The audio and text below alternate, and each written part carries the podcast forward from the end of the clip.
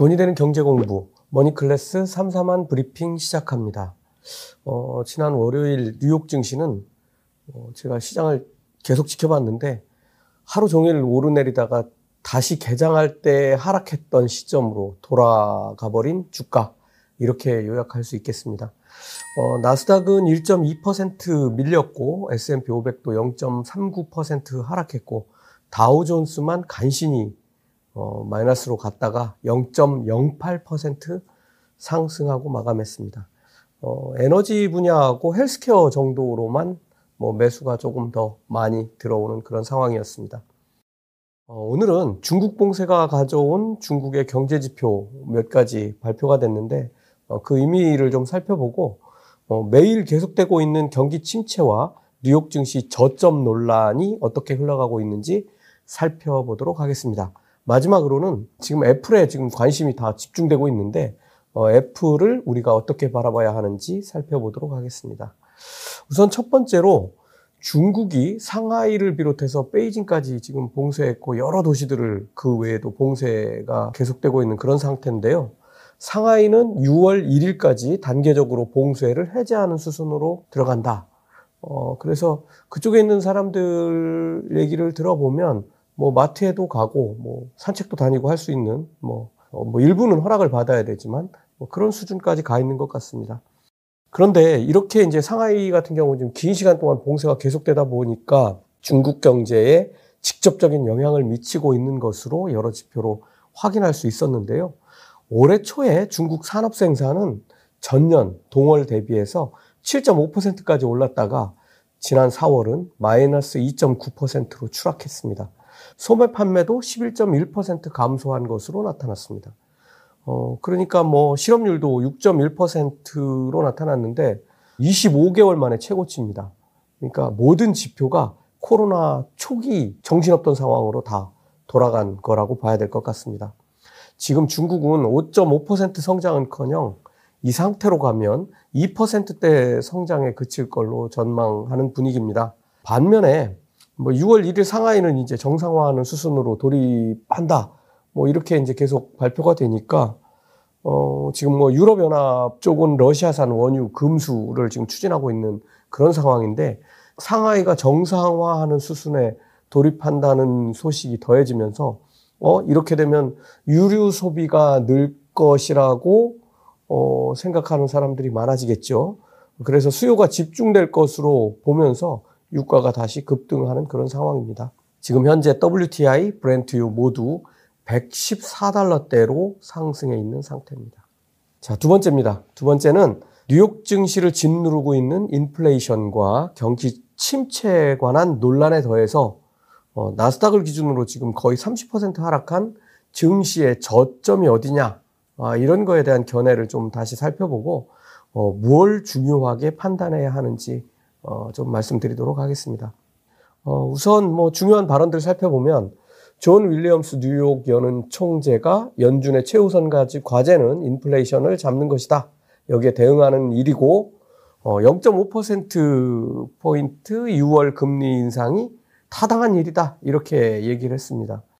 어, 뉘앙스를 보면 지금 연주, 연은 총재들 하는 얘기를 이렇게 조금씩 조금씩 들어보면 제가 어, 나올 때마다 말 소개를 해드렸는데 0.5% 금리 인상을 서서히 굳혀가는 발언을 돌아가면서 하고 있는 이런 느낌이 듭니다. 어, 제 제가 6월 FOMC에서 0.5%를 올릴 수밖에 없는 이유를 몇 가지 설명을 드렸는데요.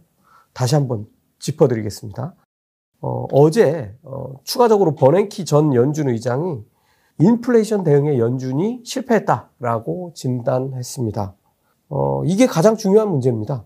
실패했다고 해서 지금 뭘 막 뭐 크게 벌려가면서 할 수 있는 게 없다는 거죠. 어, 어제 드렸던 말씀 다시 말씀드리면 중국 봉쇄 문제를 뭐 연준이 금리를 올려서 해결할 수 있는 문제도 아니고 러시아와 우크라이나 전쟁을 연준이 종료시킬 수도 없는 상황이죠. 그런데 지금 급작스럽게 금리만 계속 올렸다가 경기 침체를 앞당겼다는 비판만 받게 될 상황에 지금 딱 와 있는 어, 그런 겁니다. 그래서 지금 연준은 이미 실기했죠. 실기했으므로 시장에다 대고는 뭐 0.75% 인상 가능성을 뭐 경고하기도 하고 뭐 실제로는 파월 의장이 말한 대로 0.5% 정도를 인상하면서 어, 인플레이션 지표를 상반기 내내 지켜볼 수밖에 없는 그런 상황입니다. 물론 하반기에도 지켜보겠죠. 그러다가 정 안 되면 이제 카드를 써야 되는 그런 상황입니다. 어, 여기에다가 중국 변수와 러시아 변수가 어떻게 시장을 흔들어 놓을지 어, 지금으로서는 알 수 없는 상황이죠. 그러니까 그냥 아무것도 못하고 지켜보는 수밖에 없는 겁니다. 지금 연준이 할 수 있는 최선, 그냥 0.5% 정도씩 대응해 가는 것. 이게 최선인 겁니다. 만약에 상반기에 기준금리를 2% 이상으로 확 올려놓으면 하반기에 인플레이션이 이렇게 했는데도 잡히지 않으면 할 수 있는 게 없죠. 뭐 끝도 없이 계속 올릴 수는 없으니까요. 어, 그리고 경기 침체가 이제 하반기로 갈수록 어, 이 경기 침체에 대한 경고가 더 커질 텐데 여기서 다시 금리를 대폭 올린다는 건 좀 말이 앞뒤가 안 맞죠. 어쨌건 지금 연준은 진퇴양난입니다. 그래서 금리 인상의 해답은 0.5%로 거의 정해져 가고 있습니다. 어, 그렇지만 이 빅스텝 금리 인상의 불똥은 한국으로 지금 튈 수밖에 없는 상황입니다. 뭐 우리한테만 튀는 것도 아니고 뭐 전 세계로 다 튀는 거긴 하지만요. 어, 지금 이창용 한은 총재가 한국도 빅스텝 금리 인상을 배제하지 않고 있다 이렇게 말을 했는데요. 지금 한국이 1.5%인데 조금 잘못하면 한국과 미국이 금리가 역전될 상황에 지금 처해가고 있습니다. 어, 우리나라는 5월 26일 금융통화위원회를 예의주시해야 할 것 같은데요. 그 다음 금융통화위원회 일정이 7월 14일입니다. 6월을 건너뛴다는 얘기입니다. 그래서 5월 26일 금융통화위원회에서도 금리 인상 조치가 나올 가능성이 큽니다. 그래야 6월 15일 FOMC에 선제 대응하고 어, 7월에는 7월 27일 FOMC에 선제 대응할 방법이 만들어질 수 있기 때문입니다. 아마도 저는 5월에 우리나라가 금리 인상 없이 지나가기는 조금 힘들어 보입니다. 어, 한국 주식시장도 지금 어려운 상황인데 좋지 않은 사인이 나오고 있는 것 같습니다. 자, 이렇게 된 상황에서 여기저기서 이제 경기 침체와 경제 성장 둔화 뭐 이런 뭐 비슷한 소리들이 계속 나오게 되니까 시장은 깜짝깜짝 놀라면서 상승을 시도할 때마다 주춤주춤 하는 겁니다. 어제는 골드만삭스가 연말 S&P 500 주가 전망을 기존의 4,700에서 4,300포인트로 낮췄습니다. 그런데 작년 11월에는 주가 전망을 5,100포인트로 했었는데요. 이게 안 맞추는 건지 못 맞추는 건지 모르겠지만 시장은 어쨌든 골드만삭스 리포트에 민감하게 반응했습니다. 어, 모건 스탠리는 여기서 한 발 더 나가서 3,400포인트까지 하락할 것이다 이렇게 예측했는데요. 그렇게 더 떨어져야만 반등이 가능할 것이라는 전망을 한 것이죠. 이렇게 되니까 주가가 오를 수 없는 상황이 계속되고 있는 겁니다. 어, 물론 주가가 이 정도면 충분히 바닥이라고 보는 시각도 있습니다. 어, 경기 침체가 없는 상황에서는 S&P 500을 기준으로 20% 정도 조정을 받으면 다시 상승했다는 걸 근거로 되고 있습니다. 그러니까 경기 침체가 오지 않는다면 어, 상승에 대한 조정으로 20% 정도면 S&P 500을 기준으로 충분하다. 그리고는 반등했다. 뭐 이런 얘기인데요. 문제는 과연 이번에도 경기 침체가 없느냐? 뭐 이런 걸 한번 따져봐야겠죠. 근데 이거는 조금 더 지켜봐야 할 일입니다. 경기 침체를 예견하는 전문가들은 대개 침체가 시작되면 12개월에서 18개월 정도의 침체를 말하고 있습니다. 어, 근데 어제 일론 머스크는 이례적으로 이미 경기 침체가 시작됐다고 말하고 있는데요. 어, 보통 뭐 1% 정도의 성장을 뭐 경기 침체 이렇게 얘기한다면 지난 1분기에 이미 시작된 것이나 마찬가지죠. 이제부터는 경제 지표를 더욱 유의해서 살펴봐야 할 것 같습니다. 어, 제 의견입니다. 저는 단기 반등을 하려면 S&P 500이 3,800선은 갔다 오는 게 맞다고 봅니다. 그렇지 않으면 상승한다고 하더라도 정말 어제처럼 지지부진한 이런 일들이 벌어질 가능성이 있죠. 이 3,800선은 고점 대비해서 35% 어, 하락한 수치입니다.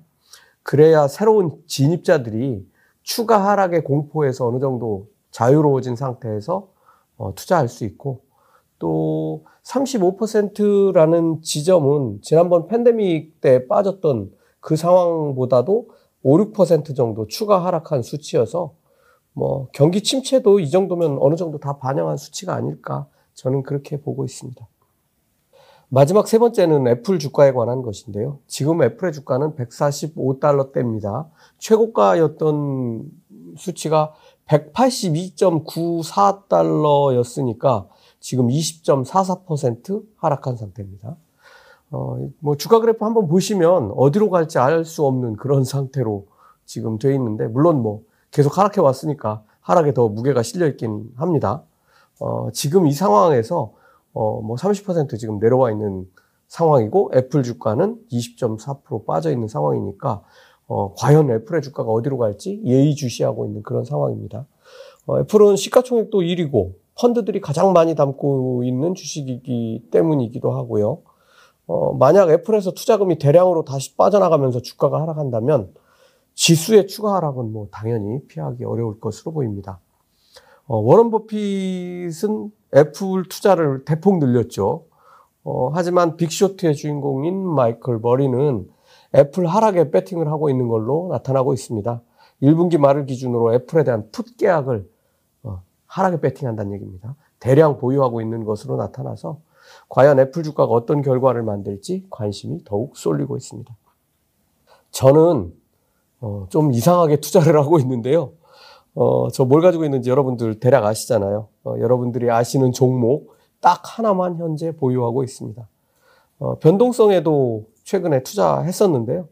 어, 울트라 빅시로 들어가서 많이는 못 벌고 어, 대략 벌고 어, 이 종목 어, 그 울트라 빅시 다 정리한 상태에서 어, 이 제가 보유하고 있는 종목이 뭐 갑자기 쑥 빠지는 바람에 어, 그쪽으로 다시 다 집어넣습니다. 음. 사실 제가 계좌가 몇 개 있는데 지금 이 계좌에는 현금도 없습니다. 지금 다 이 한 종목으로 쏠려 있는 그런 상황입니다. 제가 이렇게 말씀드리고 싶어요. 지금 장세를 놓고 여러분들에게 뭐 해드릴 말씀은 이 정도일 것 같습니다. 만약 주식을 보유하고 계시면 지금은 팔 때가 아니라 시간을 기다릴 때고 현금을 보유하고 계시다면 신중하게 바닥을 확인하는 시간을 역시 가져야 할 때다. 그리고 과감하게 행동하면 됩니다. 머니클래스 마칩니다.